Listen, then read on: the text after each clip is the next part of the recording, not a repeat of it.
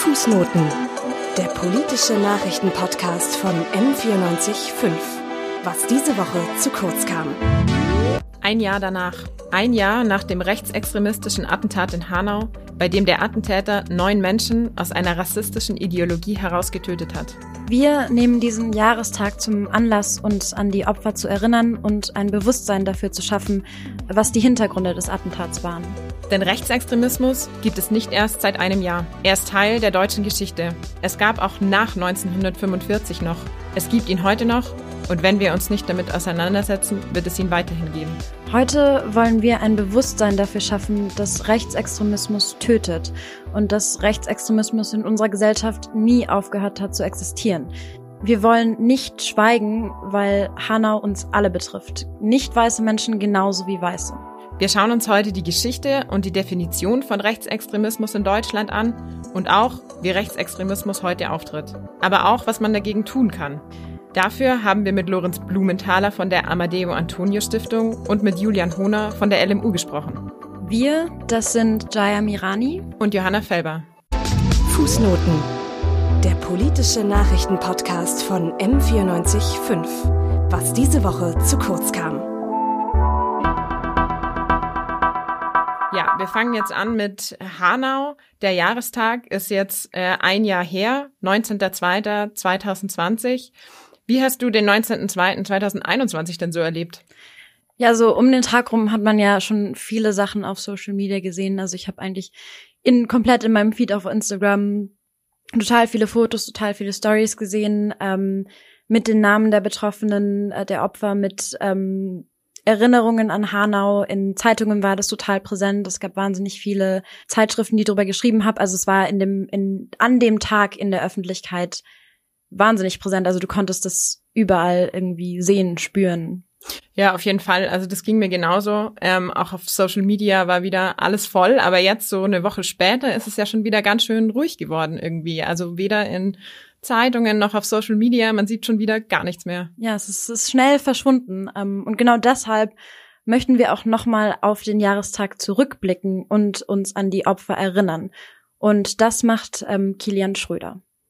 Said Neja Hashemi, Ferhat Unvar, Mercedes Kirpac, Sedat Gürbüz, Gökhan Gültekin, Hamza Kurtovic, Kaloyan Velkov, Vili Viorel-Paun und Fatih Saracoglu.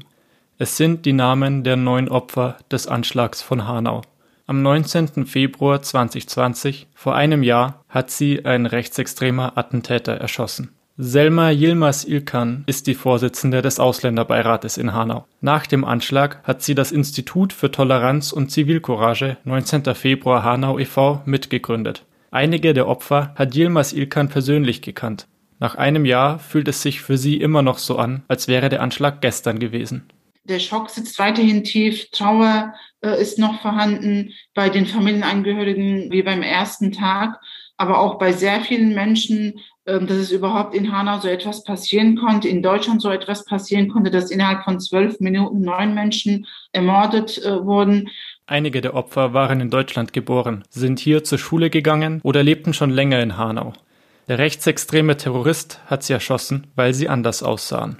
Heute, ein Jahr nach Hanau, steht die Erinnerung an die Opfer im Vordergrund. Gottfried Schneiders von Amnesty International München organisiert eine Mahnwache gegen Rassismus am Odeonsplatz, hier in München heute Nachmittag. Er sagt, Hanau sei überall. Insofern spielt das keine Rolle, wo das stattgefunden hat. Es betrifft uns alle und es betrifft die Münchner genauso wie die Hanauer. Und genau deswegen muss man das und überall sehr, sehr deutlich machen. Gottfried Schneiders hofft, dass sich die Menschen im Gedenken an Hanau auch selbst hinterfragen, um rassistische Strukturen zu verändern. Auch Selma Yilmaz İlkan möchte, dass aus der Erinnerung Veränderung wird. Das ist, denke ich, enorm wichtig, dass wir da auch nochmal zeigen, ja, wir haben unsere Lehre gezogen und bekämpfen diesen Gift, was es in unserer Gesellschaft gibt. Sie will, dass die Familien der Opfer nicht alleine sind. Ein Jahr nach Hanau. Ja, in München haben wir uns auch dran erinnert, beziehungsweise da gab es eine offizielle Veranstaltung am Odeonsplatz, eine Mahnwache für die Opfer des Attentats in Hanau. Genau, und M94.5 war da natürlich auch dabei. Sebastian Bergsteiner hat uns ein paar Eindrücke von der Mahnwache mitgebracht, ein paar Eindrücke gesammelt. Ferhat Unvar, Gökhan Gültekin, Hamza Kurtovic, Said Nessa Hashemi, Mercedes Kerpac, Sedat Gürbüz, Kaloyan Belkov, Willi Biorel Paun und Fatih Saracoglu. Ermordet heute vor einem Jahr von einem Rassisten und Faschisten. Wir sind traurig und wütend. Traurig, dass 9 junge Menschen aus rassistischen Motiven ihr Leben verloren, wütend, dass sich nichts verändert und die Aufklärung verschleppt wird. So, ich komme jetzt hier auf den Odeonsplatz. Es sind vielleicht so ungefähr 150 bis 100 Leute da. Die Szenerie ist so folgendermaßen. Vorne sind Leute, die ihre persönlichen Botschaften hochhalten. Da sind zum Beispiel die Omas gegen rechts. Amnesty International hat viel organisiert. Stehen da, halten Schilder hoch und hinter der Absperrung befinden sich Leute. Wird generell viel geschwiegen und auch für sich erinnert. Manche Leute erinnern für sich und stehen alleine. Teilweise stehen Leute auch zu zweit und führen kleine, ruhige Unterhaltung. Aber generell spürt man, dass dann gemeinsamer Nenner besteht, eine offene Gesellschaft zu haben, auch wenn man mit den Leuten spricht. Ich würde sagen, dass auf jeden Fall definitiv mehr Präventionsarbeit geleistet werden muss in Schulen und generell in den verschiedensten Einrichtungen, dass da einfach viel mehr aufmerksam gemacht wird, was hier eben falsch läuft und warum es überhaupt zu diesem Punkt kommt, dass Menschen, andere Menschen eben ausgrenzen oder rassistisch denen gegenüber sich verhalten. Ich wollte dich auf dein Plakat ansprechen. Mit, rechter Terrorismus ist deutsche Kontinuität. Ja. Steht da drauf. Hat sich da in der Perspektive hinaus nichts verändert und in Deutschland und in seiner Beziehung zum rechten Terrorismus? Ich finde, dass nicht genug Bewusstsein dafür da ist. Ja. Also es hat sich insofern was geändert, wie dass es, glaube ich, medial sehr viel Aufsehen erregt hat. Und gerade auch durch Black Lives Matter Demos wurde ja zumindest das Thema Diskriminierung, Rassismus in Deutschland lauter. Aber man merkt, finde ich, gerade daran, wie schnell es wieder zerfällt. Ja, ich finde leider, dass sehr wenig angestoßen ist. Von einigen Reden vom Bundespräsidenten vielleicht abgesehen. Aber besonders schlimm finde ich, dass sich Seehofer nach wie vor weigert, eine entsprechende Studie durchzuführen über Gewalt in der Polizei, die man einfach nicht ignorieren kann. Mir fehlt irgendwie so, wie gesagt, also die Tatsache, dass es halt überall in uns allen, wir wachsen sozialisiert so auf. Und ich glaube, erst wenn man das anerkennt, dieses Privileg anerkennt auch, dass man viele Menschen hier in Deutschland gar nicht Diskriminierung direkt erfahren. Erst dann kann man wirklich was verändern. Und ich glaube deswegen auch der Spruch mit der deutschen Kontinuität, weil es einfach schon immer da war, dass halt das Bewusstsein nicht da ist, dass sowas was Strukturelles darstellt. Also Rassismus ist nun mal ein strukturelles Problem, das wir, glaube ich, in Deutschland erstmal wirklich komplett anerkennen müssen als strukturelles Problem, damit wir auch eine Lösung finden können. So, jetzt langsam wird hier wieder alles abgebaut. Wir haben mit vielen verschiedenen Leuten gesprochen, die eigentlich die gleiche Botschaft hatten. Wir reden zu wenig über Rassismus, es ist uns zu wenig bewusst und wenn darüber geredet wird, dann passiert nichts. Und trotz Pandemie, trotz Infektionsschutzbedenken haben sich ziemlich viele Leute, ich würde sagen so 200 bis 500 hierher bewegt und um dieses Zeichen zu setzen. Genau, also ich habe auf jeden Fall eine Art Gespür gekriegt, auch dafür, wie sensibel man sein sollte und wie wichtig es auch ist, solche Themen unabhängig von konkreten Anlass zu besprechen und sich bewusst zu machen. Inzwischen ist es, wie du vorhin angesprochen hast, aber eben ganz schön ruhig geworden in der Öffentlichkeit zum Thema Hanau auch. Ich meine, es ist jetzt inzwischen ein bisschen mehr als eine Woche her, der Jahrestag. Und von der Mahnwache in München wurde generell kaum berichtet. Also man hat wenig auf Social Media gesehen. Man hat danach auch wenig drüber gelesen. Man hat wenig drüber gefunden. Also es hat sich ein bisschen so angefühlt, als wäre da so eine Welle gewesen. Und die ist jetzt irgendwie vorbei. Also das ist wieder so diese ganze Aufmerksamkeit. Wo ist die hin? Ja, zack, weg irgendwie. Frage, genau. Ja, das ist mir ehrlich gegangen, also so an dem Tag, um den Tag herum, relativ viel auf Social Media.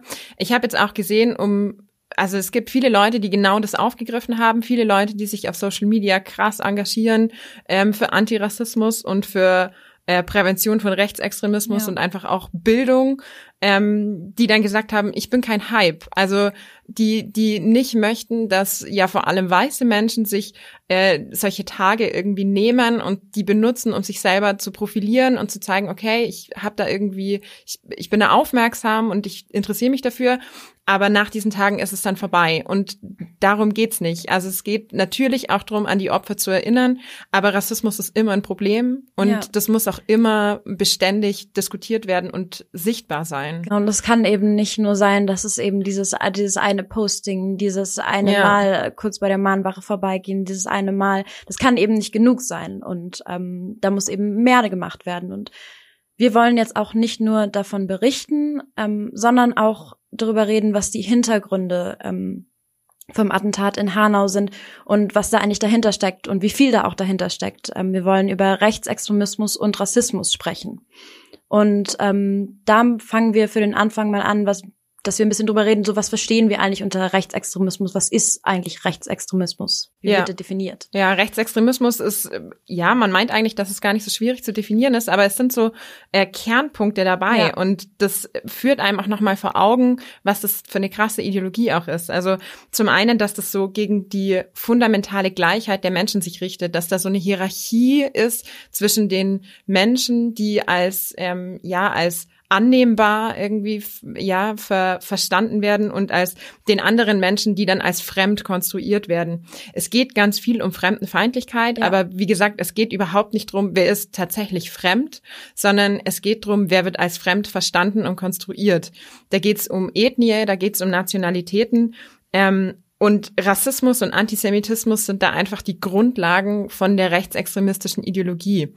Und allein dadurch wird es auch zu einem politischen Programm. Also das ist nicht nur eine Haltung, das ist nicht nur eine Idee, sondern das ist wirklich eine umfangreiche Ideologie, mit der ganz viel beschrieben wird, in der ganz viel interpretiert wird, die so als Bild irgendwie immer hinten dabei mitläuft. Und das macht es auch so gefährlich. Genau, und zu diesem politischen Programm, es ist ja wirklich was auch Systematisches dahinter. Und im Rechtsextremismus steckt ja jetzt aber nicht nur Antisemitismus und Rassismus, das sind zwar die Grundlagen, aber es geht eben auch viel um eben das System, also es geht auch viel gegen die Demokratie, für einen autoritären Staat. Also es richtet sich gegen ein liberales Wertesystem. Also da spielt viel diese Idee des angeblich dekadenten Westens mit.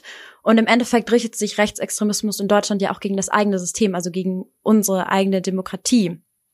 Und da schwingt immer so dieser Wunsch nach einem Führer mit, also dieser Führerkult ist da auch immer irgendwie dabei, also der ist da auch immer noch präsent. Und vor allem die Idee von diesem organischen Volk, was irgendwie biologisch ist, was da diese Abstammungsgesellschaft, ist eben auch in der Ideologie sehr vertreten. Und dabei wird eben das Volk so als eins der höchsten Güter gesehen. Also das Kollektiv steht eben über dem Individuum. Und in der Folge bedeutet das natürlich, dass die Einzelne hat dann keine Rechte, also im Endeffekt wird dann durch diese Ideologie auch die Idee von universalen Menschenrechten so abgetan, so ein bisschen verworfen. Ja, auf jeden Fall. Und das hört sich schlimmerweise bekannt an. Ja. Also Stichwort Führer, das erinnert sehr an Drittes Reich 1945.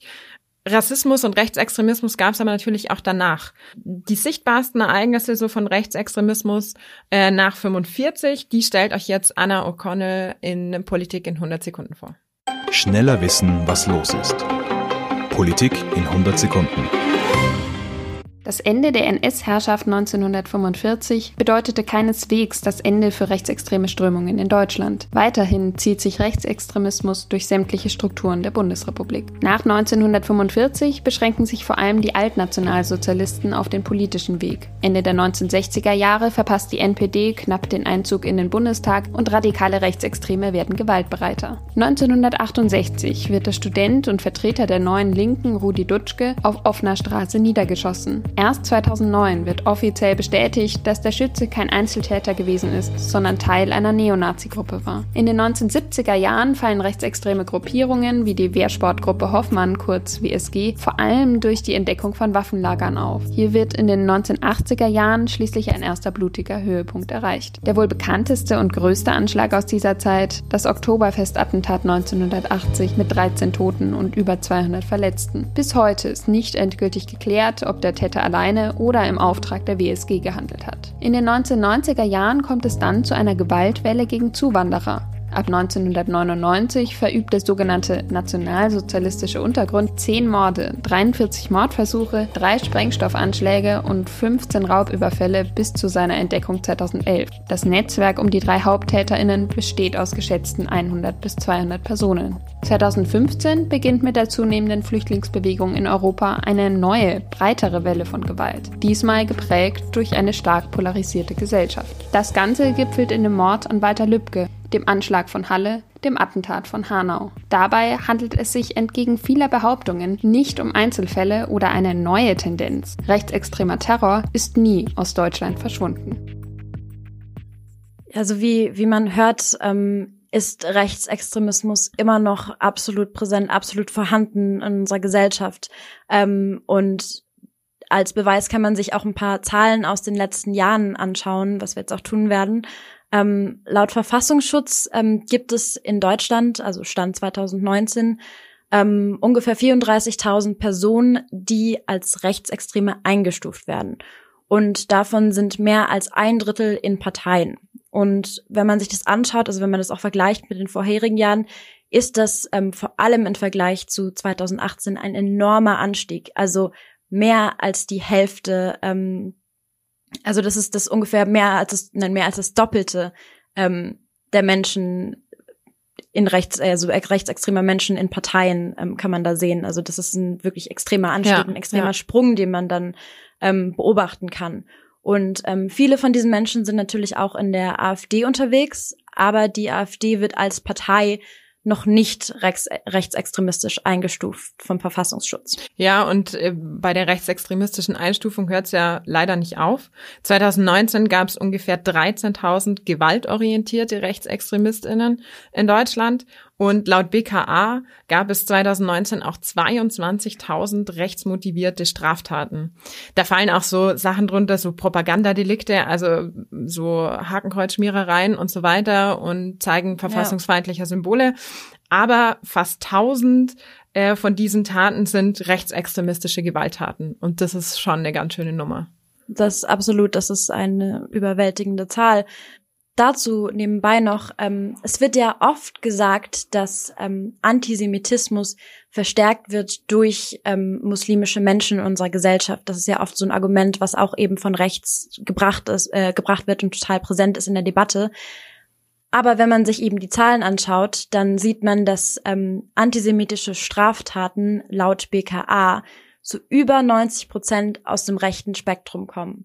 Und auch strafbare Hasspostings kamen zu über 3/4 aus dem rechten Spektrum. Also da sieht man auch, wie einfach diese Argumente oder diese ganzen Debatten so ausgehebelt werden können. Ja, diese Umdeutung auch irgendwie so, dass das nichts mit Rechtsextremismus zu tun hätte, dass das nicht nur ein rechtes Problem wäre, ist es so. Vermutlich nicht ganz, aber die Zahlen sprechen da einfach eine ganz klare Sprache. Die Fakten sagen eben etwas ganz anderes. Ja, genau.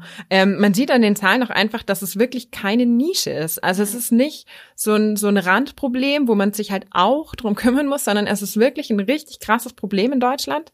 Und super viele Menschen organisieren sich da in Netzwerken und die sind einfach wahnsinnig präsent in der Gesellschaft. Ja, obwohl man eigentlich meinen könnte, dass es jetzt so einfach sichtbar ist, dass da Netzwerke sind, dass da eine ganze Ideologie, eine wahnsinnig große, auch vergleichbar Gruppe von Menschen dahinter steht, passiert es total oft, dass rechtsextreme Anschläge zunächst als Tat von einzelnen psychisch kranken Personen eingeordnet werden. Also da kann man zum Beispiel in den letzten Jahren den Münchner OEZ-Anschlag sehen, der auch zunächst erstmal nicht als politisch motiviert eingestuft wurde, obwohl da die rechtsextreme Gesinnung des Täters bekannt war. Obwohl es bekannt war, dass er aus diesem Spektrum kommt, wurde am Anfang eben angenommen, dass es ein Einzeltäter ist, der nicht politisch motiviert agiert. Und das kann man, das ist nicht nur heute so, das war auch schon vor 40 Jahren so. Das Oktoberfestattentat, das ist eines der größten Attentate, das größte Attentat in der Geschichte der Bundesrepublik war, was eben auch 2020 den 40. Jahrestag hatte. Da war es eben auch schon so, dass lange von dieser Einzeltätertheorie ausgegangen wurde. Und deshalb gab es lange keine Ermittlungen. Es wurde sich nicht um Betroffene gekümmert. Die wurden viel allein gelassen. Und da ist bis heute, sind da so viele Fragen ungeklärt. Ja, und schlimmerweise Tradition, sich da nicht genug Gedanken zu machen, auch um die Angehörigen, auch um die Überlebenden tatsächlich. Das war jetzt auch bei Hanau wieder ein großes Thema, wo ganz viele der Überlebenden des Anschlags und auch der Angehörigen der Opfer des Anschlags gesagt haben, sie haben sich überhaupt nicht aufgehoben und aufgefangen gefühlt von den Behörden. Die PolizistInnen selbst vor Ort, die waren total überfordert mit der Situation und das war wirklich schlimm. Also da gab's oft wenig Schutz, wenig Verständnis für die Leute und für diese Opfersituation, in der sie sich da gerade befinden. Und das ist natürlich krass, also dass auch die PolizistInnen da nicht geschult genug sind, einzuschätzen, was das ist. Und ja, okay, dass man es im ersten Moment vielleicht nicht ganz überreißt, aber das muss einfach schneller sein. Und da muss man einfach auf der Seite der Opfer stehen. Absolut. Und das muss dann einfach auch schneller klar werden, dass da ein rechtsextremistisches Attentat dahinter steht. Und ich meine, in den meisten Fällen sind es ja Einzelpersonen, die diese konkrete Tat begehen. Aber da steckt ja eigentlich immer mehr dahinter. Oft werden Täter nämlich auch inspiriert durch andere Anschläge oder auch durch rechtsextreme Gruppen. Und das passiert auch viel im Internet.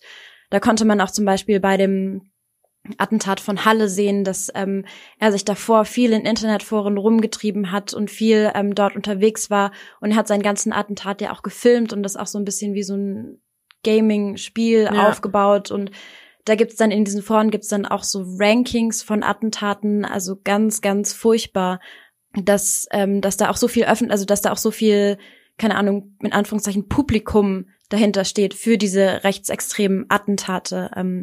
Und dass dadurch halt auch viele Täter sich auch selbst streamen und ihre Attentate ins Internet stellen. Ja, das ist wirklich eine super krasse Entwicklung. Ja. Da steht einfach dieses ganze Online-Publikum dahinter. Das zeigt auch, dass die Täter einfach nicht einzeln handeln, sondern dass das ganz gezielt auch für ihr Publikum inszeniert wird. Also dass das instrumentalisiert wird und da steht dieses ganze Netzwerk einfach dahinter.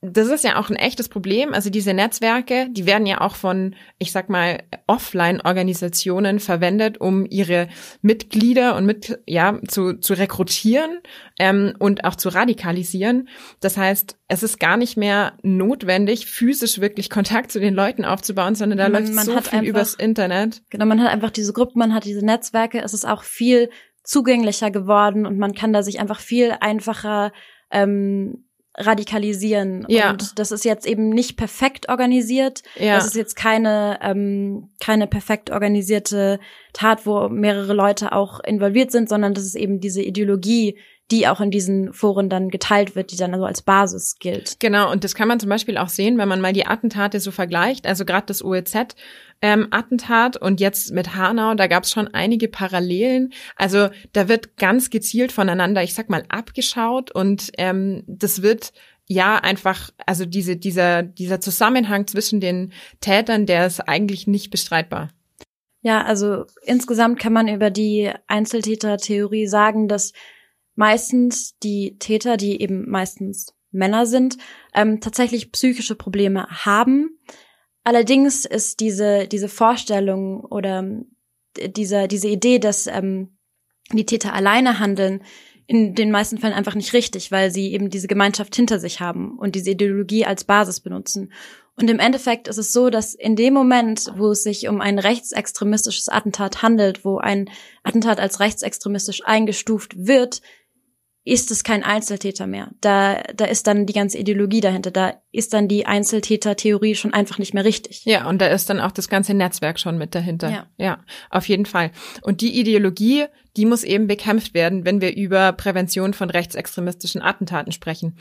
Und da macht sich zum Beispiel die Amadeu Antonio Stiftung wahnsinnig stark. Genau, und diese Stiftung hat sich so zur Aufgabe gemacht, die demokratische Zivilgesellschaft zu stärken, also eine wehrhafte Demokratie zu schaffen. Eine Demokratie, die sich konsequent gegen Rechtsextremismus, gegen Rassismus und gegen Antisemitismus wendet. Und es geht ihnen halt auch viel darum, einfach das Thema Rechtsextremismus dauerhaft auf die Tagesordnung zu bringen und nicht nur ab und zu mal wieder als Punkt, über den man mal so redet. Genau. Der Name, die Amadeu Antonio Stiftung, ist benannt nach Amadeu Antonio. Er wurde 1990 in Eberswalde von der Gruppe Rechtsextreme getötet. Und das war eines so der ersten so richtig bekannten Todesopfer im wiedervereinigten Deutschland rechtsextremistischer Gewalt. Genau, und wir haben mit Lorenz Blumenthaler gesprochen. Er ist Pressesprecher der Stiftung und er hat uns ein bisschen was über die Arbeit der Stiftung und über Rechtsextremismus in Deutschland erzählt. Rechtsextremismus existiert ja auch bis heute hin und eure Stiftung ist ja auch bis heute hin relevant und man kann ja auch sogar sagen, dass also der Verfassungsschutz zeigt ja auch, dass in Bezug auf Rechtsextremistinnen die Zahlen immer weiter steigen, auch in der letzten Zeit. Wie kann man das erklären? Also womit kann man diese steigenden Zahlen des Verfassungsschutzes erklären? Ja, das ist, also ich würde jetzt sagen, das liegt auch ein bisschen am Auge des Verfassungsschutzes. Tatsächlich gibt es in Deutschland einfach eine massive Kontinuität rechtsextremer Gewalt. So, die war nie weg. Das zeigt auch unsere Chronik, Todesopfer rechter Gewalt, die seit 1990 von 213 Todesopfern ausgeht. Viele häufig, ja, was auch irgendwie so ein bisschen hinten runterfällt, oft auch Wohnungslose und Obdachlose, die aus einem sozialdarwinistischen Motiv ermordet wurden. Und ja, also diese Kontinuität war eigentlich immer da, also seit der Gründung der Bundesrepublik.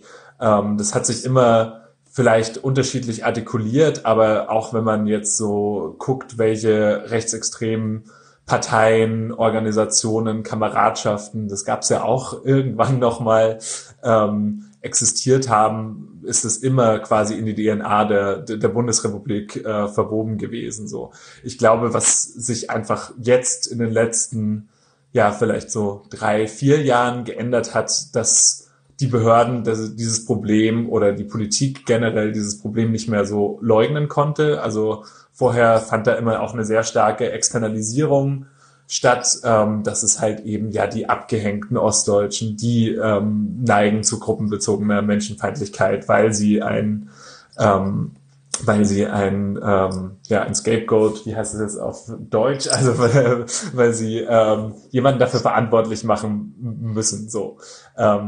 Und das hat sich einfach in den letzten Jahren nochmal massiv verschärft, so. Und gleichzeitig ist aber auch die Gegenbewegung dazu stärker geworden. Also, dass es mittlerweile sehr viele Strukturen gibt, sehr viele zivilgesellschaftliche Organisationen, die da ganz genau hinschauen, so. Und die auch mal versuchen. Also, das ist ja auch nochmal das total Erschreckende. Ich habe mich gestern nochmal mit unserer Chronik Todesopfer rechter Gewalt auseinandergesetzt, dass viele dieser Fälle einfach nicht dokumentiert sind. So, also es gibt kaum Informationen, es ist ein massiver Rechercheaufwand, da überhaupt etwas herauszufinden, weil damals das einfach eben so passiert ist und es nicht wirklich, also es gab keinen öffentlichen Aufschrei, es gab keinen Aufschrei bei den Behörden und damit war das Thema dann auch gegessen. So, und ja, und viele Leute, glaube ich, fühlen sich auch bis heute nicht davon wirklich betroffen, so. Und das ist, glaube ich, auch ein massives Problem, das weiterhin besteht, so. Wir, die wir uns jetzt irgendwie schwerpunktmäßig mit diesem Thema auseinandersetzen, sitzen dann natürlich auch da und gucken genau, wie Horst Seehofer jetzt Sachen bezeichnet, dass er jetzt seit einem Jahr davon spricht, dass Rechtsextremismus die größte Gefahr für die Bundesrepublik Deutschland ist. Das ist eine sehr, sehr neue Entwicklung. So, aber das ist jetzt auch nicht unbedingt was jetzt, glaube ich, so auf der Straße bei jedem Menschen in Deutschland sofort irgendwie ankommt. Und da ist halt, glaube ich, ein ganz großer Unterschied zwischen öffentlicher Wahrnehmung, welche Gefahr Rechtsextremismus eigentlich ausmacht und wie jetzt eben die Behörden versuchen, dieses Thema zu adressieren.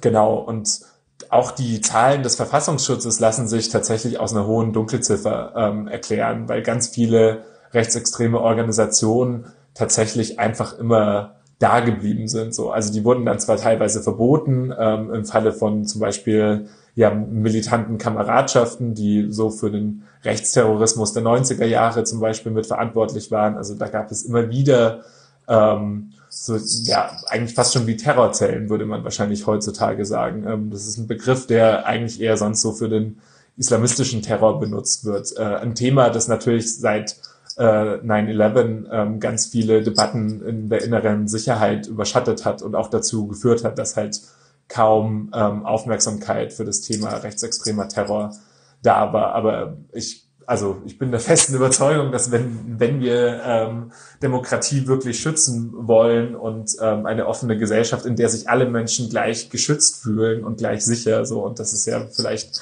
das, was wir alle wollen, dann, dass es nicht darum gehen kann, Themen gegeneinander auszuspielen, sondern dass die Sicherheitsbehörden eben auch darauf achten müssen, was Rechtsextreme seit 10, 15 Jahren im Untergrund treiben.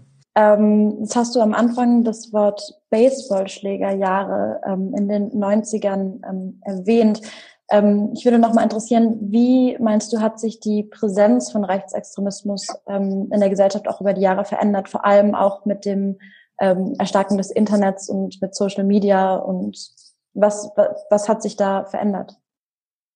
Ja, also das ist eine sehr gute Frage, weil das tatsächlich, glaube ich, ein massives Problem ist, dass Rechtsextremismus immer so als ein Randgruppenphänomen wahrgenommen wurde. Wir haben alle irgendwie, wir sind so groß geworden mit diesen Bildern von irgendwelchen Skinheads, die Springerstiefel tragen, Bomberjacke und dann am Schulhof stehen und einem irgendwie die CD mit Rechtsrock in die Hand drücken und irgendwie versuchen, einen dort dann quasi politisch abzuholen oder orientierungslose Jugendliche abzuholen. So, ich glaube, das hat ganz lange in Deutschland tatsächlich so das Bild von Rechtsextremismus bestimmt. So, dabei gab es immer auch Rechtsextreme in Anzügen oder in rechtsterroristischen Strukturen, die dieses Bild bei Weitem nicht erfüllt haben. Aber wir hatten immer so den Eindruck, dass Rechtsextremismus fast schon wie so eine Jugendkultur eigentlich ist. Gerade in Ostdeutschland war da ganz lange der Eindruck da. Und so. Und dann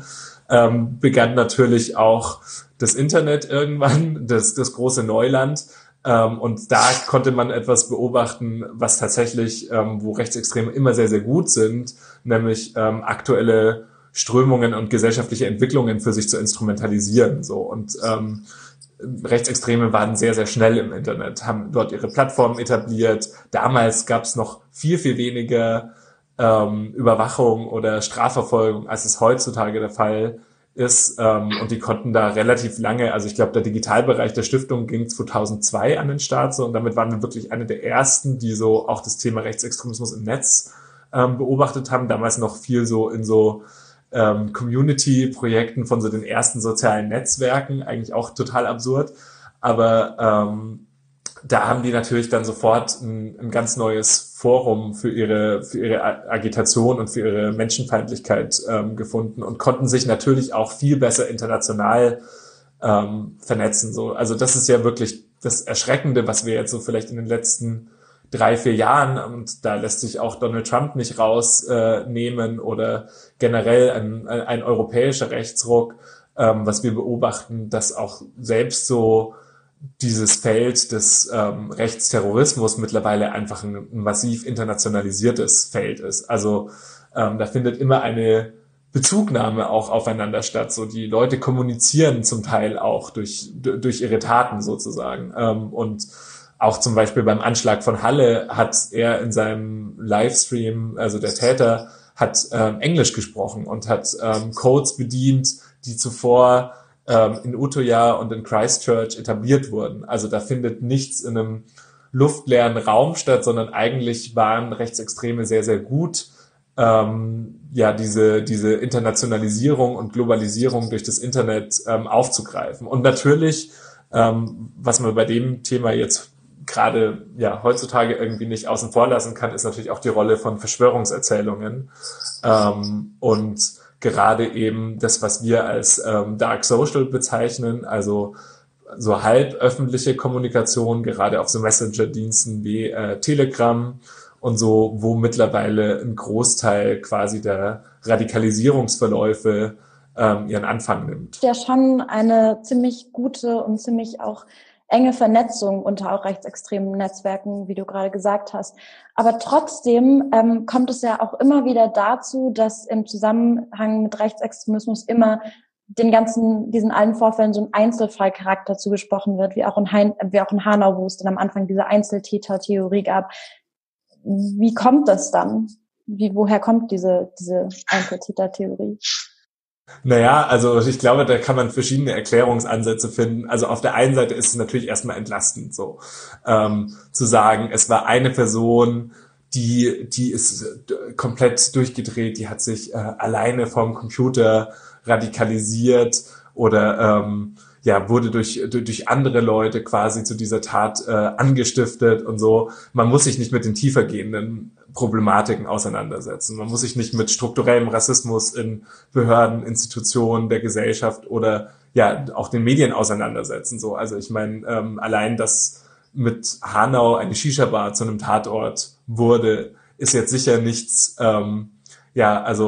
nichts, was so komplett vom Himmel gefallen ist, sondern deswegen lehnen wir ja auch diese Einzeltäterformulierung immer total scharf ab, weil sowas immer nur vor einem gesellschaftlichen Kontext passiert. So. Also es handelt sich hier weder um Einzelfälle noch um Einzeltäter. Das lässt sich in Deutschland allein schon mal an der Häufung der Todesopfer rechtsextremer Gewalt belegen und zum anderen auch an der hochgradigen Vernetzung der Leute. Und da haben die Sicherheitsbehörden eben sehr lange, glaube ich, einen sehr veralteten Begriff von Radikalisierung angewandt. So vor deren inneren Auge war da immer noch irgendwie dieses Bild der Skinheads, der CDs verteilt und irgendwie sich dann im Vereinsheim trifft und dann mit seinem Baseballschläger irgendwie loszieht, aber dass eben da auch eine ganz andere Form der Kommunikation und Vernetzung stattfand, das hatten die ganz lange nicht auf dem Schirm. So, und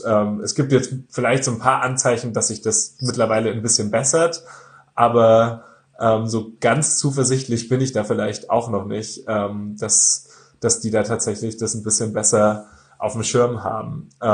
Es ist auf der einen Seite natürlich eine Entlastungsstrategie, man muss sich nicht mit den größeren Themen auseinandersetzen, und zum anderen ist es natürlich auch eine viel einfachere Erklärung. So, also weil natürlich gerade zum Beispiel die NSU-Mordserie eine totale Blamage der deutschen Sicherheitsbehörden war. So, und ich würde vielleicht sogar auch so weit gehen, also zu den Großteilen der deutschen Gesellschaft, so dass selbst in der Berichterstattung darüber die Rassismen der Täter wieder reproduziert wurden. So, also dass selbst quasi danach immer noch die Rede von Dönermorden, ich möchte das eigentlich gar nicht reproduzieren, aber so von all diesen Dingen war, statt dass man eigentlich das macht, was in so einer Situation angebracht ist, den Betroffenen zuzuhören, denen jahrelang nicht zugehört wurde, die zum Teil ja noch selbst verdächtigt und gegen die ermittelt wurde.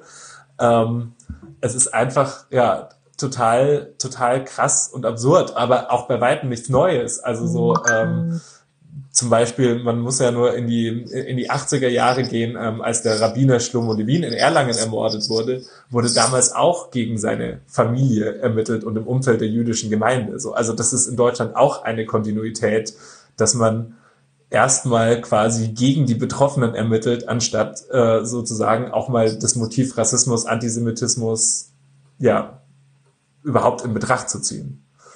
Wenn wir jetzt weitergehen, und uns fragen, was wird denn gegen Rechtsextremismus unternommen? Das seid ihr ja jetzt ein Beispiel. Was für Maßnahmen müssen denn auf jeden Fall noch unternommen werden? Also wo fehlt es gerade besonders? Also die Bemühungen sind jetzt ja zumindest auf dem Papier nach Hanau da und in einem Maße, wie sie zuvor ja, unvorstellbar schienen. Also es gab ja danach das Kabinett zur Bekämpfung von Rassismus und Rechtsextremismus. Interessanterweise Antisemitismus auch nicht auf einer Wording-Ebene eben nicht mitgedacht.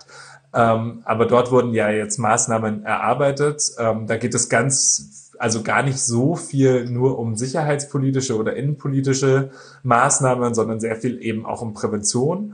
Also die Stärkung tatsächlich einer demokratischen Zivilgesellschaft, aber halt durch staatliche Mittel. Die Radikalisierung ist natürlich auch ein ganz, ganz großes Thema, das da in dem Maßnahmenkatalog mit erarbeitet wurde. Und dann eben diese gesamten Förderprogramme, so dass man erstmal versucht, dieses Thema quasi auch mehr oder weniger gesamtgesellschaftlich anzugehen. Wir würden sagen, dass das alles noch nicht weit genug geht, so gerade in Anbetracht der Bedrohung, die immer noch besteht, und ja, das halt auch einfach eine gesellschaftliche Zäsur über 10, 20, 30 Jahre sein wird. So, im nächsten Jahr ist auch wieder Bundestagswahl. Das heißt, dieses Kabinett ist dann erstmal wieder vom Tisch, wird nicht weiter arbeiten. Und das, was wir bis jetzt gekriegt haben, ist halt das, was wir haben. So, und ein paar wichtige Punkte waren aber dennoch drin. Also gerade im Bereich NetzDG oder Vorgehen gegen Hate Speech. Da wurden zum Teil sehr viele Forderungen der Zivilgesellschaft zumindest angepackt und bis jetzt noch nicht ganz umgesetzt, aber sie sind zumindest jetzt mal auf dem Tisch. Und ansonsten hat man halt eben versucht, natürlich auch mehr Betroffene von rechter Gewalt eben auch weiter zu empowern und im Grunde eigentlich auch den gesamtgesellschaftlichen Rassismus so ein bisschen besser anzugehen. Aber so diese konkreten Maßnahmen fehlen ja zum Teil eigentlich immer noch. Also so zum Beispiel das Thema Waffenrecht. So wie kann es sein, dass es in Deutschland 1200 Rechtsextreme gibt, von denen der Verfassungsschutz weiß, die sind rechtsextrem und die trotzdem ganz normal legal Zugang zu Schusswaffen haben? Ist so eine Sache, das ist in anderen Ländern, zum Beispiel Neuseeland, nach dem furchtbaren Anschlag von Christchurch ist da sehr, sehr viel passiert. So, da gab es erstmal Razzien in Schießvereinen, es wurden Waffen kontrolliert, es wurden Waffenbesitzer kontrolliert, es wurde da ganz genau hingeschaut. So. Und in Deutschland haben wir das eben nicht, obwohl hier auch Täter, also ich meine der Täter von Hanau, durfte auch, also trotz seiner psychischen Störung, ganz legal eine Schusswaffe besitzen und war den Behörden ja auch tatsächlich vorher bekannt.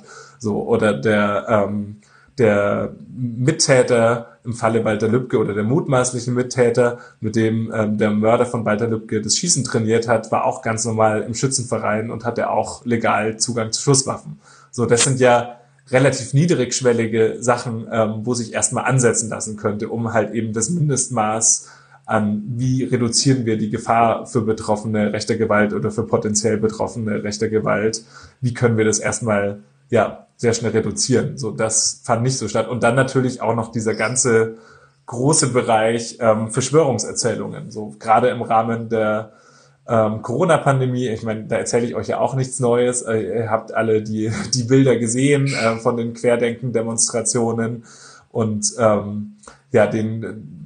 dort sind sicher auch ganz, ganz viele neue Radikalisierungsprozesse losgetreten worden. So, und die werden auch wenn die Leute vielleicht dann nicht mehr wegen Corona auf die Straße gehen, ist aber dieser Verschwörungsglaube noch da. Und diese Leute werden auch weiterhin die nächsten 10, 20 Jahre in Deutschland leben, in den Telegram-Gruppen sein und mal schauen, was da dann bei rumkommt. So, das sind halt eben so Sachen, zum Beispiel, da gibt es bisher kaum Präventionsangebote, es gibt kaum Beratungsangebote. Ich meine, selbst wir werden mittlerweile sehr viel angefragt von Leuten. Ich habe irgendwie den Kontakt zu meiner Mutter fast komplett abgebrochen, weil sie nur noch krudes Zeug redet von Bill Gates, George Soros, und was weiß ich alles, wo Leute mittlerweile ja fast schon auf so einem Niveau sich radikalisieren oder so einen Verschwörungsglauben annehmen, wie wir es bisher nur aus den USA eigentlich kannten. Du hattest ja vorhin schon gesagt, die konkreten Maßnahmen so zur Stärkung von einer demokratischen Zivilgesellschaft. Ich habe gelesen, es gibt ja auch die Forderung nach einem Demokratiegesetz, Kannst du das vielleicht ein bisschen näher erklären, was das ist, was da die Forderung genau ist und wie soll das dazu beitragen, die Demokratie in der Zivilgesellschaft zu stärken? Genau, also da gibt's verschiedene Gesetze. Ich meine, dieses Demokratiegesetz wird im Grunde seit jeher versprochen. So, da gehen dann auch ein bisschen auseinander, je nach Partei, ob es jetzt ein Demokratiefördergesetz werden soll, das quasi sich auch aus der Logik von Wahlen eben löst, oder ob es eben auch ein wehrhafte Demokratiegesetz werden soll, wie, glaube ich, die Grünen das mittlerweile nennen. Genau, und das soll vor allem eben die Finanzierung von Initiativen, Demokratie, zivilgesellschaftlichen Initiativen und Vereinen verbessern. Das Problem ist so ein bisschen, dass es da halt einen großen Streit zwischen Innenministerium und Familienministerium gibt, weswegen, also ich glaube, mein aktueller Stand ist, dass dieses Gesetz kommen wird, aber ich glaube es auch erst, wenn es tatsächlich verabschiedet wurde. Aber das würde tatsächlich schon mal sehr, sehr viel helfen und wäre das Mindestmaß dessen, was die Bundesregierung tun kann, nämlich die Leute, die schon seit Jahren diese Arbeit machen, mal auf sichere Füße zu stellen, auf finanziell sichere Füße. Weil das ist tatsächlich auch noch ein Problem, dass ja diese ganzen operativen Projekte, von denen ich da vorhin gesprochen habe, die können wahnsinnig gute Arbeit machen oder so. Ich glaube, alle kennen das Ausstiegsprogramm Exit. Das hilft Leuten aus der rechten Szene auszusteigen. Das war auch so ein sogenanntes Modellprojekt. Und es läuft dann 5 Jahre und dann wird es einfach nicht mehr weiterfinanziert. Ganz egal, wie gut die ihre Arbeit machen und wie gut es funktioniert, aber dann ist es kein innovatives Modellprojekt mehr und nach den bestehenden gesetzlichen Standards nicht mehr durch den Bund förderbar. So. Und dann, wenn man Glück hat, springt dann irgendwie das Land ein oder so, aber wenn nicht, geht dann halt eben auch die Expertise, das Wissen, das in 5 Jahren erarbeitet wurde, einfach verloren. So. Und das ist ein massives Problem, wo es bisher immer noch keine Lösung für gibt. So, also auch bei vielen Projekten von uns ist es dann auch immer nicht klar, ganz egal, wie gut die ihre Arbeit machen, wie es dann nach diesen 5 Jahren weitergehen kann. So, und wie man dann im Zweifelsfall die wieder vielleicht doch finanzieren kann oder gerade auch bei so abwegigen Sachen wie so Monitoring, wo es ja jetzt auch keine klassische Zielkontrolle gibt. Du kannst ja jetzt nicht sagen, wir haben jetzt so und so viele Leute dadurch deradikalisiert, indem wir diese Sachen beobachtet haben. Wie lässt sich das in bessere Bahnen werfen? Und was da eben vielleicht auch noch mit hineinspielt, ist so dieses ganze Überthema noch Gemeinnützigkeit. Ich weiß nicht, was das Demokratiefördergesetz hoffentlich auch beenden sollte, dass ja mittlerweile ganz viele Initiativen auch in ihrer Gemeinnützigkeit bedroht sind. Also es gab es immer wieder, dass kleine Zentren oder wie nennt man das, AZs, autonome Zentren oder so, politische Bildungsveranstaltungen gemacht haben und dann tatsächlich vom Finanzamt das prominenteste Beispiel ist ja der VVN-BDA und eben ATTAC, die auch durch das Finanzamt Berlin ihre Gemeinnützigkeit verloren haben und dann deswegen einfach ganz andere Steuern zahlen müssen, ihre Arbeit massiv erschwert wird. Zum Beispiel im Fall des VVN-BDA ist es ein total etablierter, also das ist die Gemeinschaft der Überlebenden des Naziregimes, eine der ältesten antifaschistischen Organisationen oder die älteste antifaschistische Organisation in Deutschland, die seit Jahren Demonstrationen organisiert, Bildungsveranstaltungen organisiert und so. Und weil die im bayerischen Verfassungsschutzbericht gelistet wurden, nicht mal also als Beobachtungsobjekt oder als dezidiert linksextrem, sondern sie tauchten dort einfach auf, verloren die eben ihre Gemeinnützigkeit. So. Und das droht sehr, sehr vielen Initiativen. So. Und auch wir müssen irgendwie aufpassen, wie wir in Bezug zum Beispiel auf die AfD kommunizieren, um unser Neutralitätsgebot nicht zu verletzen. So, und da müsste es im Grunde eigentlich entweder eine neue Rechtsnorm geben, das Demokratieprojekte absichert, oder die etablierten Projekte müssen halt einfach längerfristig finanziert und abgesichert werden. Und das soll dieses Demokratiefördergesetz, von dem wir alle noch nicht genau wissen, was da drin steht und wer es am Ende unterschreiben wird und wer es bezahlen wird, das soll da dann drinstehen. Aber es ist zumindest im Maßnahmenkatalog vermerkt. Und deswegen haben wir zumindest eine gewisse Handhabe, die Leute dran zu erinnern, da war ja noch was. wenn wir jetzt schon gerade bei der AfD waren, würdest du sagen, ich stelle da jetzt gleich mal rein, würdest du sagen, dass die AfD da durchaus eine Mitschuld trägt an so rechtsextremen Anschlägen wie jetzt in Hanau oder in Halle zum Beispiel? Ja, also das ist natürlich jetzt die Frage aller Fragen. Naja, also das ist ja ganz klar. Also die AfD bestimmt den gesellschaftlichen Diskurs so. Jetzt mittlerweile Gott sei Dank nicht mehr so stark wie noch 2015, 2016, während der Sommers der Migration, so, wo total gehetzt wurde, Fake News verbreitet wurden, um eben Leute gegen Geflüchtete aufzubringen, massiv mit Rassismus und Antisemitismus geschürt wurde. Natürlich, also es ist immer schwierig zu sagen, so, dass diese eine Äußerung des AfD-Abgeordneten dann dazu führt, dass dieser Rechtsextreme in diesem Moment abdrückt. So, das ist natürlich totaler Quatsch. So, aber sie tragen dazu bei, wie sich ein gesellschaftliches Klima entwickelt, so, und wie sich gesellschaftliche Diskurse entwickeln. Und gerade eben, was jetzt zum Beispiel ja die Kriminalisierung von Migrantinnen in Deutschland angeht, hat die AfD sicher sehr, sehr viel dazu beigetragen. Und ich glaube nicht mal nur die AfD. So, das ist ja das Perfide.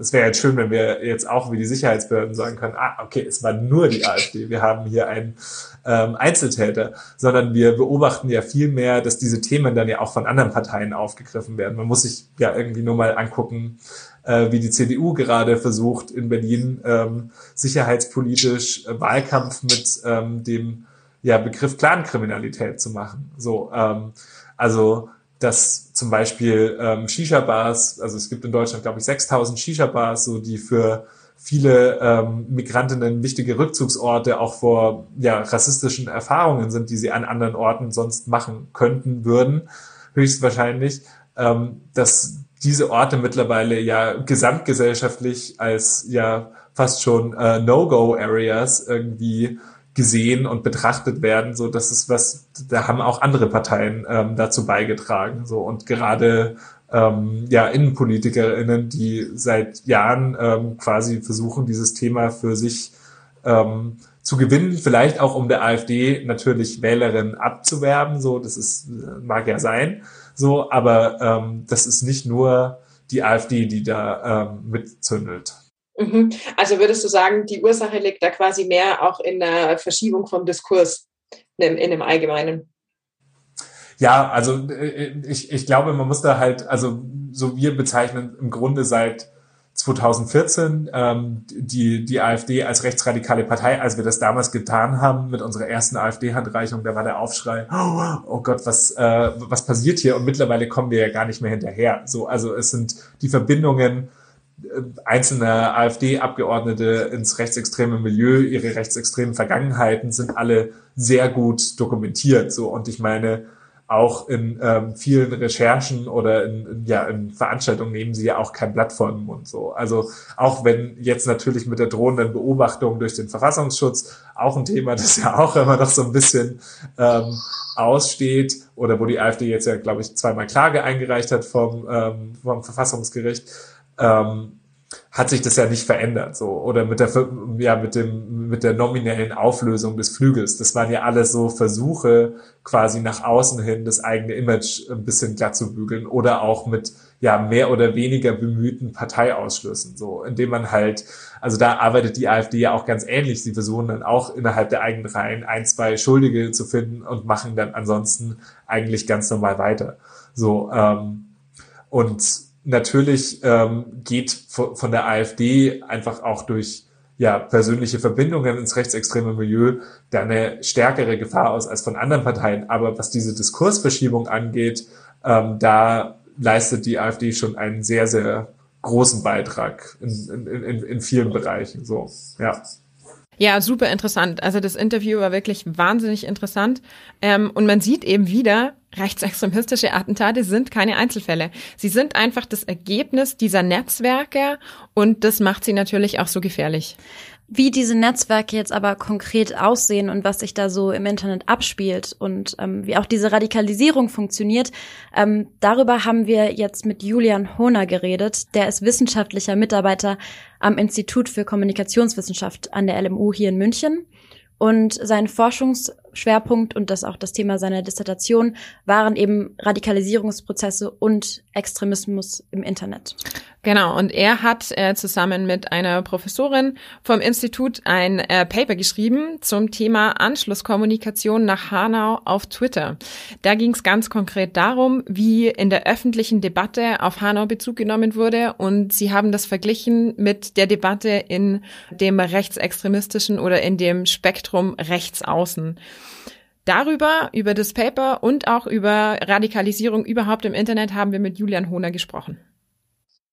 Wie sieht denn die Radikalisierung im Internet aus? Also wie kann ich mir das vorstellen? Online-Radikalisierung, also generell die Forschung zur Radikalisierung und Extremismus, eigentlich ist ein sehr breites Feld und ist auch schon sehr etabliert. Allerdings muss man sagen, dass in den letzten Jahren, besonders durch die Relevanz von digitalen Umgebungen, also Social Media, extrem unterschiedlich passiert. Also es verläuft nicht mehr in diesen alten Mustern, in denen man es gewohnt ist, sondern es entstehen ganz neue Forschungsfragen bzw. Probleme für die Prävention, die insgesamt noch nicht wirklich gut beleuchtet sind und man nicht so wirklich weiß, wie man Herr der Sache werden will und b, wie man das, wo man Radikalisierung im Internet überhaupt messen bzw. wie Radikalisierung im Internet überhaupt verläuft. Also wir sind hier gerade im Aufbau und sammeln erste Erkenntnisse. Prinzipiell kann man sagen, dass Online-Radikalisierung beziehungsweise Radikalisierung im Internet schon ein gefährlicher Faktor ist, in dem Sinne, dass man Personen, die man radikalisieren will, leichter erreicht, dadurch, dass die Medien eigene gepostete Inhalte viel stärker in die breite Öffentlichkeit transportiert und Radikalisierung jetzt losgelöst von einem bestimmten Ort oder Zeit passiert. Gibt es denn überhaupt noch Kontrollmöglichkeiten? Da kann man da überhaupt noch eingreifen oder sind diese Netzwerke dann viel zu weitreichend oder abgeschottet? Dieser reziproke Aufbau des Internets, also diese Verwurzelung und diese Unübersichtlichkeit des Internets, ist eins der größten Probleme hier. Man kann ungefähr mit viel intensiver Recherche sagen, wo sich gerade relevante Orte für Radikalisierung im Internet befinden. Allerdings sind die natürlich auch immer wieder im Wandel. Das heißt, Orte, die man jetzt identifiziert als wo, da müssen wir vielleicht genauer hinschauen, was passiert denn da gerade, sind in einem Jahr meinetwegen gelöscht oder leer und deswegen nicht mehr relevant. Ja, im Zusammenhang mit auch Rechtsextremismus oder generell mit im Internet oder Social Media generell hört man ja auch immer das Wort Echokammern und die Gefahr von Echokammern. Können Sie vielleicht kurz einen Überblick geben, was das ist und inwiefern sich das jetzt auf Rechtsextremismus im Internet auswirkt? Wenn man jetzt noch von der früheren Radikalisierung spricht, waren Echokammern immer diese typischen kleinen Netzwerke, geheimen Gruppen in Moscheen zum Beispiel. Das hat sich natürlich im Internet extrem verlagert. Man spricht hier in dem Kontext auch immer von geschlossenen Räumen, die man als Fringe-Communities bezeichnet, also Orte, die nur mit Personen gefüllt sind, die die gleiche und dann extreme oder radikale Einstellungen haben und dann miteinander kommunizieren und dann nicht auf Widerspruch treffen. Was dann dazu führt, dass die Personen sich mehr oder weniger gegenseitig radikalisieren und im Prinzip das hören, was sie in den Chat hineinschreiben, stößt auf Zuspruch und nicht auf Widerspruch, was dann dazu führt, dass man im Prinzip sich in einem Raum befindet, wo man immer wieder nur bestätigt wird und sich gegenseitig aufschaukelt. Das ist dann eine sogenannte Echokammer, die halt zu einseitiger Informationsaufnahme und Verbreitung führt. Jetzt vielleicht kurz zu der Forschung. Sie hatten mir ja das Paper schon geschickt, vielen Dank. Und könnten Sie vielleicht kurz erklären, was Sie da genau gemacht haben in Ihrem Projekt und was die Forschung so relevant macht? Also wir haben uns angeschaut, wie sich die öffentliche Debatte nach dem Hanau-Anschlag verändert hat, beziehungsweise was nach dem Hanau-Anschlag kommuniziert wurde. Das soll unter anderem auch die Frage beantworten, wie Rassismus in der öffentlichen Debatte überhaupt diskutiert wird, danach, wie sich das verändert hat. Wir haben dabei Twitter genommen und alle Posts, die den Hashtag Hanau in sich hatten, mit analysiert und haben, und das ist der kritische Punkt, und haben den Datensatz getrennt nach Personen, die tendenziell eher so rechtsaußen Narrative vertreten und dem allgemeinen, dem öffentlichen Diskurs. Und was wir herausgefunden haben ist, und das ist wichtig für die Prävention, dass die Rechtsaußenszene das Attentat eigentlich komplett anders rezipiert. Also sie sprechen über komplett andere Dinge als der öffentliche Diskurs. Wohingegen zum Beispiel in dem öffentlichen Diskurs natürlich die Rassismusdebatte sehr groß wurde, besonders jetzt zum Zeitpunkt des Jubiläums, vor einer Woche, glaube ich, war die, genau. Und die Schuldzuschreibung an die AfD und die Rolle von Nationalismus, die in Deutschland wieder immer wichtiger wird, ist ist in der Rechtsaußenszene mehr so eine Diskussion gewesen über das Versagen der Elite, also der Regierung, des BKA und generell der in Anführungszeichen Altparteien.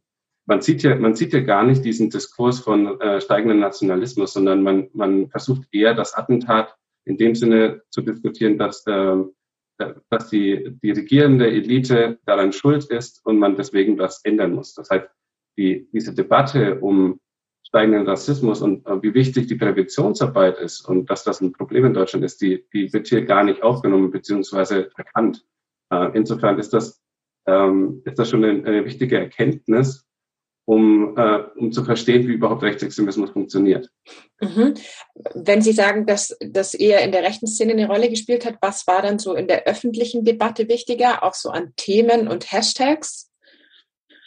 Also was man jetzt vor einer Woche wieder gesehen hat, ist ja dieser Hashtag Say Their Names. Da wurden die Opfer des Hanau-Anschlags mit Namen benannt. Das wurde im Übrigen, ist das nicht nur im Jubiläum der Fall, sondern das wird jetzt periodisch jeden Monat von ziemlich vielen Twitter-Usern gepostet, aber auch außerhalb von Twitter. Das heißt, man hat hier eine Form von Solidaritätsbekundung. Also man soll die Namen nicht vergessen, man soll das Attentat nicht vergessen. Insofern hilft das dabei, die Relevanz von solchen Attentaten in der Öffentlichkeit auch sichtbar zu machen. Auf der anderen Seite hatten wir natürlich diese Debatte um steigenden Nationalismus und Rassismus in Deutschland, wobei hier vor allem die AfD sehr stark kritisiert wurde, jetzt nicht nur von Twitter, sondern von Medien, genauso wie von Regierungsparteien oder Oppositionsparteien. Insofern hat man da schon so eine Art von, was lernen wir aus diesem Attentat? Und gegen das beim Rechtsextremismus natürlich in anderer Weise gemacht wurde. Mhm. Sie hatten ja gerade eben auch schon die Verantwortungsfrage angesprochen. Gibt's da, also können Sie die Unterschiede vielleicht nochmal klar machen? Welche Verantwortlichkeiten sieht man in der rechten Szene und wo sieht man die Verantwortlichkeit in der öffentlichen Debatte, was Hanau betrifft? Also in der Rechtsaußenszene haben wir sehr viel Ursachen bzw. Verantwortbarkeiten gefunden. Das sind aber nicht so große Einheiten wie in der öffentlichen Debatte, sondern man hat im Rechtsextremismus sich im Prinzip auf alles geworfen, was man so gefunden hat. Zum Beispiel wurde die SPD-Stadtratsfraktion in Hanau beschuldigt, das Attentat mehr oder weniger verursacht zu haben, weil sie vor 3-4 Jahren vor dem Attentat dem Attentäter eine Waffenlizenz ausgegeben haben. Des Weiteren wurde die Grüne kritisiert, weil der Vater einmal Mitglied der Grünen war. An solche kleinen Strohhalme klammert man sich dann, wobei natürlich auch dieser große Frame existiert, der Angela Merkel insbesondere, aber auch der Regierungsparteien unterstellt, dass man halt solche Attentäter, beziehungsweise in ihrem Sinne war es ja ein Attentat eines psychisch Kranken und nicht eines rechtsextremen psychisch Kranken, dass man nicht früher gehandelt hat und da untätig war. Und unterstellt unter anderem auch Angela Merkel so eine Art von Opferhierarchie, weil man den Anschlag in Berlin von Breitscheidplatz 2017 viel, viel wichtiger fand als jetzt den Namen der zwei einzigen Deutschen, die da umgekommen sind, und zwar dem Attentäter selbst und der Mutter von dem Attentäter, dass man die Rolle davon unterspielt oder sie gar nicht erkennt. Jetzt haben wir ein bisschen drüber geredet oder auch jetzt länger, wie Rechtsextremismus im Internet entsteht und was für Auswirkungen das hat. Jetzt stellt sich aber natürlich auch die Frage, was kann man denn dagegen tun? Also wie kann man denn Extremismus am effektivsten auch online sowohl wie offline countern? Also was dagegen machen? Genau, das ist eine sehr, sehr wichtige Frage und ich finde die wichtigste Frage überhaupt, weswegen wir auch an sowas überhaupt arbeiten. Zunächst einmal muss man verstehen, wie heutige Radikalisierung hin zum extremistischen Einstellungen und Taten funktioniert, um präventiv wirken zu können. Diese Forschung ist bereits sehr etabliert und reichhaltig, das habe ich ja schon erwähnt, aber das Internet macht macht da vieles unklar, beziehungsweise man weiß nicht so wirklich, wie man hier präventiv wirken soll. Ein Beispiel vielleicht, um vielleicht ein Beispiel zu nennen, ist, es wird bereits auf Twitter präventiv agiert, indem man zum Beispiel die Tweets von Trump zur Wahlfälschung markiert. Allerdings zeigt das natürlich auch die Schwäche von solchen Präventivmaßnahmen, denn wenn man genau beobachtet hat, wurden nur Tweets von Trump beziehungsweise seinen engsten Gefährten markiert. Allerdings wurden Tweets, die im Prinzip dieselbe Botschaft, meinetwegen sogar 1:1 dieselben Sätze enthalten, wurden nicht markiert. Der Inhalt, der bleibt aber natürlich dasselbe. Das heißt, ein Leser, der diesen Tweet, der nicht markiert wurde, liest, auf dem wirkt dieser Satz genauso wie der Satz von Trump. Das heißt, man hat hier extreme Probleme, um quasi der Größe und der Masse an Tweets Herr zu werden. Man kann dann natürlich ausgehend von Algorithmen, die zum Beispiel auf jeder Plattform, zum Beispiel auf YouTube, aber auch auf jeder Plattform implementiert sind, kann man diese Algorithmen ausnutzen und zum Beispiel Counter-Arguing-Messages, also bestimmte Gegenbotschaften bezüglich eines bestimmten Themas hochzuladen und quasi dann anzuzeigen oder anzeigen zu lassen, wenn man ein radikales Video identifiziert hat. Und dann wird dem Nutzer sozusagen rechts in dieser YouTube-Leiste gleich angezeigt, hey, hier ist ein anderes Video, vielleicht willst du das auch noch anschauen. Und das hat dann die Gegenargumentation des Videos. Allerdings hat sich dann auch gezeigt, und das spiegelt auch wieder die Problematik im Internet da, dass diese Gegenmaßnahmen dann wiederum auch zu radikalen Videos geführt hat. Das heißt, das ist so ein bisschen ein zweigleisig, ein ziemlich schwieriges Feld, weil man weiß nicht, was die Auswirkungen von den Gegenmaßnahmen überhaupt sind. Das heißt, man muss hier erstmal Erkennungen sammeln, wo und wann Radikalisierung stattfindet und dann gezielt Maßnahmen zu verfolgen. Bekommen Sie denn überhaupt den Zugang zu den Leuten, die sich dann sowas anschauen? Oder ist da überhaupt dann ein Zugang da? Also funktionieren diese Maßnahmen? Kann man da schon irgendwas sehen oder erkennen, ob das wirkt? Also das ist natürlich ein sehr, sehr kritischer Punkt. Man kann natürlich anhand der Reichweitenstärke von diesen Maßnahmen sehen, ob da was rezipiert wurde. Allerdings kann man natürlich auch nur bereits bekannte, radikalisierte oder extremistische Attentäter fragen, ob sie irgendwo an irgendeiner Stelle auf Präventivmaßnahmen gestoßen sind und warum diese gewirkt oder nicht gewirkt haben. Wenn er ein Attentäter ist, haben sie ja augenscheinlich nicht funktioniert. Aber über die Wirkungsmechanismen von solchen Präventionsmaßnahmen kann man theoretisieren. Wie sie tatsächlich wirken, ist dann experimental herauszufinden, wo wir gerade dabei sind, Erkenntnisse zu sammeln. Jetzt haben Sie ja auch so ein bisschen drüber geredet, was Sie auch in Ihrer Arbeit tun oder generell, was Algorithmen helfen können. Aber jetzt würde mich auch nochmal interessieren, was kann denn auch jeder und jede von uns tun, um Rechtsextremismus zu bekämpfen? Also wie kann man denn persönlich reagieren, wenn man auf sowas auf der Straße trifft oder im Internet? Also ich weiß nicht, wie viel es von Ihnen so geht, aber mir geht es sicher so und einige meiner Kollegen auch so, dass man im alltäglichen Leben auf WhatsApp und so weiter auch immer zu Verschwörungsnarrativen oder auf kritische Gedanken trifft, die in WhatsApp-Gruppen weitergeleitet werden. Natürlich ist es dann einfach zu sagen, ja okay, man die Hauptaufgabe ist, von einem jeden gegen zu argumentieren. Allerdings ist das natürlich immer nicht so einfach. Zumal man ja natürlich eine soziale Bindung mit dieser Person hat und man sich jetzt nicht mit dieser verfeinden möchte oder sowas. Das Wichtige und außerdem ist das natürlich schwierig, die Person so zu überzeugen. Denn zum Beispiel Verschwörungsnarrative, die besonders gefährlich sind für Radikalisierung und Extremismus, funktionieren sehr viel mit Emotionen. Das heißt, man fühlt sich persönlich gekränkt oder muss sich verteidigen, wenn man auf Gegenrede stößt, weil man natürlich eine Weltsicht vertritt, eine Lebenswelt vertritt, die der andere nicht so hat. Und wenn man da Zugeständnisse macht, dann bricht diese Lebenswelt zusammen. Das heißt, der generelle Rat ist, hier verständlich aufzuklären und nicht unbedingt zu sagen, hey, das ist Blödsinn, was du da sagst. Also das kann man schon sagen, das ist Blödsinn, was du da sagst, aber man sollte nicht zu konfrontativ sein, sondern man sollte persönlich, verständlich aufklärend tätig sein und nicht sofort Fronten darstellen, denn dann funktioniert die Gegenargumentation gar nicht. Also ich glaube, wir sind sehr zufrieden. Ja, danke schön. Es hat super auch nochmal, danke für die spontane Zeit. Und dann würde ich sagen, ich wünsche Ihnen viel Glück für Ihre Arbeit. Das ist ein sehr wichtiger Punkt, den ich irgendwie, glaube ich, gar nicht gesagt habe. Aber das ist ein Punkt, der mich sehr stört, dass solche Anschläge wie Hanau zum Anlass genommen werden, mal wieder über Rassismus zu diskutieren, weil das ja irgendwie gerade so ins Thema passt. Das sollte nicht so periodisch der Fall sein, sondern man muss da kontinuierlich fördern. Also ein Beispiel, wenn ihr euch könnt ihr euch noch an alle Anschläge in Deutschland erinnern, nur in den letzten 12 Monaten. Das ist halt total schwer. Und nur weil es mehr Menschenleben gekostet hat, wird das jetzt mehr diskutiert. Aber das Problem bleibt dasselbe. Also man hatte allein Anschläge in Nizza, Paris, Wien, Dresden, Hanau, Halle. Das wird alles gar nicht mehr thematisiert. Nur Hanau, weil da 10 Menschen umgekommen sind. Das ist irgendwie... Das ist immer so ein bisschen diese Schwierigkeit, dass man auf der einen Seite natürlich an die Opfer oder an die Menschen, die ermordet worden sind, erinnern muss und sollte und so, aber natürlich auch deshalb nicht nur dann an dem Tag, wo es passiert ist oder in der Woche, wo es passiert ist, sondern dann auch immer und immer wieder und dann halt aber auch mal was tun, damit sowas überhaupt nicht mehr passiert. Aber das ist halt immer...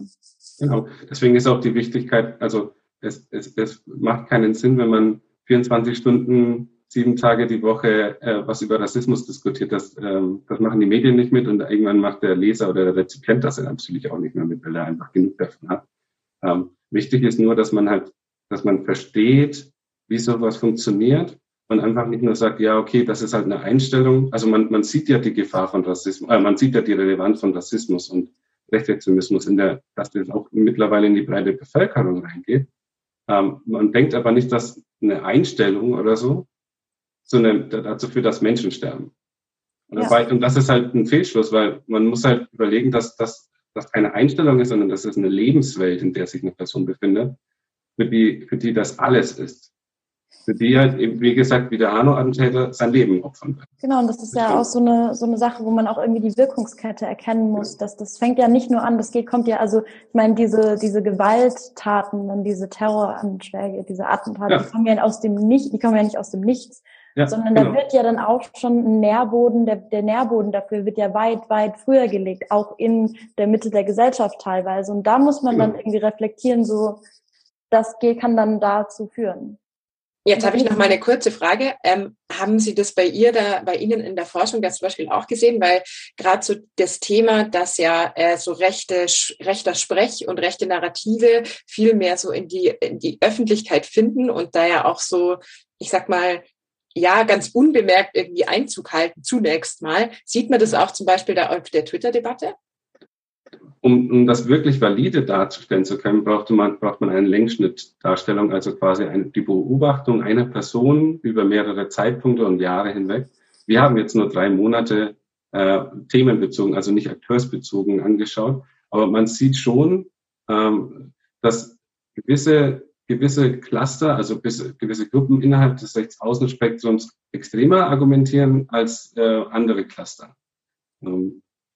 Und das Gefährliche ist natürlich, dass auch diese extreme Cluster so eine Art von Normalisierung erfahren, dadurch, dass die halt mit dem Hashtag Hanau einfach verbunden werden. Und dann liest das halt Frau Felber, Frau Mirani oder Herr Hohner auf Twitter. Und wenn man gewisse sozioökonomische individuelle Merkmale hat, sowas wie ich bin sozial depriviert oder sowas, also ich bin sehr arm und habe keine Freunde, ich bin sehr verunsichert und man stößt dann auf sowas, dann ist das halt eine Rechtfertigung dann kann das so leicht überzeugen und letztendlich dazu führen, dass man halt in diese Blase reinkommt, in diese Echokammer, wie ihr es genannt habt, und da dann wirklich die wirkliche Radikalisierung passiert. Ja. Aber zurück zur Frage, also wir haben Andeutungen da gefunden, aber da hätten wir ein anderes Untersuchungsdesign nehmen müssen, um das wirklich zu verfolgen, valide verfolgen zu können. Ja. Super. Ja, ich würde sagen, danke für das Interview nach dem Interview und ciao. Tschüss. Ja, wir haben ja jetzt nochmal gehört, also die Gefahr im Internet zur Radikalisierung ist einfach krass. Im Internet, das macht es so schwierig, die Leute sind nicht greifbar und da kann sich einfach so eine Nische entwickeln, von der man überhaupt nichts mitbekommt. Man befindet sich selber so in seiner Bubble und kommt da irgendwie ganz schwierig raus.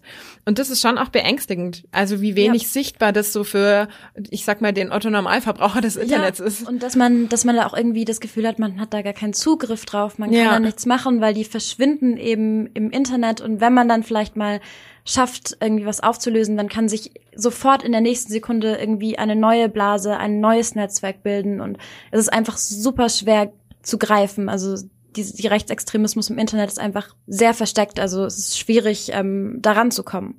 Und dadurch ist es auch super schwierig zu sagen, wer eigentlich rechtsextreme Menschen sind. Also es sind unglaublich viele unterschiedliche Menschen, die da zusammenkommen in diesen Netzwerken, die sich da austauschen.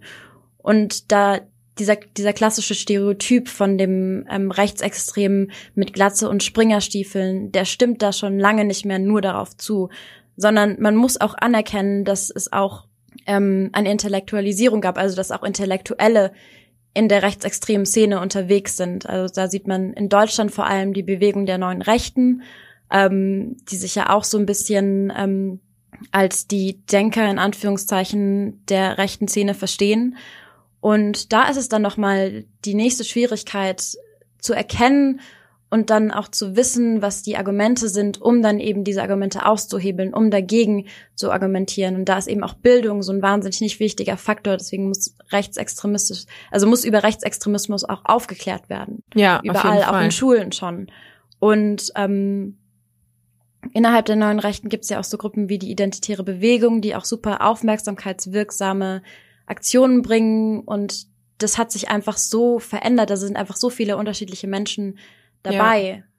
Ja, und das hat sich auch irgendwie so professionalisiert, also wie Leute auftreten, und gerade auch so die Identitäre Bewegung, das ist schon beeindruckend, was die auch für eine Power dahinter haben, also wie viele Leute das sind und wie professionell die auftreten, also das ist schon ganz schön krass. Man sieht es aber auch gar nicht nur in diesen Bewegungen, sondern rechtsextremer Sprech, der ist einfach krass, ich sag mal so salonfähig geworden oder sagbar auch im allgemeinen Diskurs. Also wenn ich jetzt an so Wörter denke wie zum Beispiel Flüchtlingswelle, das sind so Sachen, die sind krass von rechtsextremen Menschen geprägt und die schaffen es aber in den normalen Diskurs. Deshalb ist es so wichtig, dass man auch immer selber drüber nachdenkt, wie rede ich dann eigentlich? Also man muss sich selber hinterfragen und schauen, wie stelle ich Leute dar? Also spiele ich dann da irgendwie Rechtsextremen in die Hände? Ja, nehme ich da auch Perspektiven ein? Genau. Helfe ich dann auch, trage ich dann auch einen Teil dazu bei, dass es eben zu dieser, in Anführungszeichen, Enttabuisierung kommt, von Begrifflichkeiten, die rechtsextreme Menschen benutzen. Und das spielt natürlich auch rein, dass man sich dann auch klar macht, was da für eine Wirkungskette dahinter steckt. Dass es dann anfängt im Diskurs, dass es dann anfängt in einer Gewaltsprache, also in einer sprachlichen Gewalt, die dann natürlich aber auch durch viele Wirkungsketten, aber im Endeffekt auch einen Nährboden schafft für eben diese physische Gewalt, dass da eben auch Folgen dahinter stehen und dass das nicht einfach so in einem luftleeren Raum passiert, wie im Interview auch schon angesprochen wurde. Und deswegen ist es auch so wichtig, sich wirklich auch zu positionieren gegen diese Sprache und das immer im Blick zu halten, um da quasi schon, wie du sagst, den Nährboden zu entziehen, dass überhaupt so Gewalttaten möglich werden. Es muss keiner perfekt sein. Also ich finde das immer ganz wichtig, so ich muss mich einfach damit beschäftigen. Ich muss nicht von Anfang an den vollen Überblick haben, aber ich habe wirklich die Verantwortung, mich damit auseinanderzusetzen. Und Rechtsextremismus ist einfach eines der größten Probleme in Deutschland und da darf ich nicht wegschauen. Nein. Da muss ich mich drüber bilden und ich muss das einfach in Angriff nehmen. Absolut. Und was ich mir auch noch mitgenommen habe aus unseren Interviews, oder generell ist einfach, dass man darf nicht wegschauen, und ein Teil davon, nicht wegzuschauen, ist auch nicht nur rund um Hanau, nicht nur, wenn Jahrestage von Attentaten sind, nicht nur, wenn so Mahnwachen sind, nicht nur dann hinzuschauen, nicht nur dann zu reflektieren und nicht nur dann anzuerkennen, dass es Rechtsextremismus gibt, sondern das als Aufhänger zu benutzen, wie es wir auch genutzt haben, um dann aber im nächsten Schritt ein Bewusstsein zu schaffen, ein kontinuierliches Bewusstsein, muss da sein, muss geschaffen werden, dass es Rechtsextremismus gibt und dass wir was dagegen tun müssen. Also das kann jetzt nicht nur jetzt sein, das kann nicht nur rund um Hanau sein. Das muss einfach rund um die Uhr sein, damit da was geändert werden kann, damit wir verhindern, dass es irgendwann mal wieder solche Attentate gibt. Auf jeden Fall, damit wir einfach in unserer Gesellschaft ein anderes Bewusstsein haben und einfach auch aufmerksamer mit unseren Mitmenschen umgehen. Absolut, einfach mehr reflektieren. Ja. Und das, was wir jetzt hier besprochen haben, ist natürlich bei weitem nicht alles, was es über Rechtsextremismus zu wissen gibt, ist bei weitem nicht alles, was dahinter steht. Also wir haben jetzt nur einen Teil der Debatte angekratzt. Also da gibt's auch noch viel mehr Sachen, wo man sich informieren kann. Und wir haben euch auch noch mehr Infos und Links in die Shownotes gepackt, wenn ihr noch was lesen wollt, wenn ihr euch noch was anschauen wollt, wenn ihr euch einfach weiter informieren wollt, was Rechtsextremismus in Deutschland ist und was es bedeutet. Ja, das sind auf jeden Fall sehr empfehlenswerte Sachen dabei. Schaut auf jeden Fall mal vorbei. Ja, dann würde ich sagen, sind wir auch inzwischen zum Ende gekommen zu unserer Folge. Genau. Wir sagen Danke. Beteiligt haben sich an dieser Folge aus der Redaktion Anna O'Connell, Christian Schröder und Sebastian Bergsteiner. Die Sendeleitung hatte Dorothea Wolf und für die Produktion zuständig waren Sophia Lindenbrink und Anki Stich. Genau. Und jetzt ist es auch Zeit für uns, sich zu verabschieden. Ich bin Jaya Mirani. Und ich bin Johanna Felber. Und wir sagen Tschüss und bis zur nächsten Folge, bis zum nächsten Mal. Genau, bis zum nächsten Mal. Fußnoten. Der politische Nachrichtenpodcast von M94.5, was diese Woche zu kurz kam.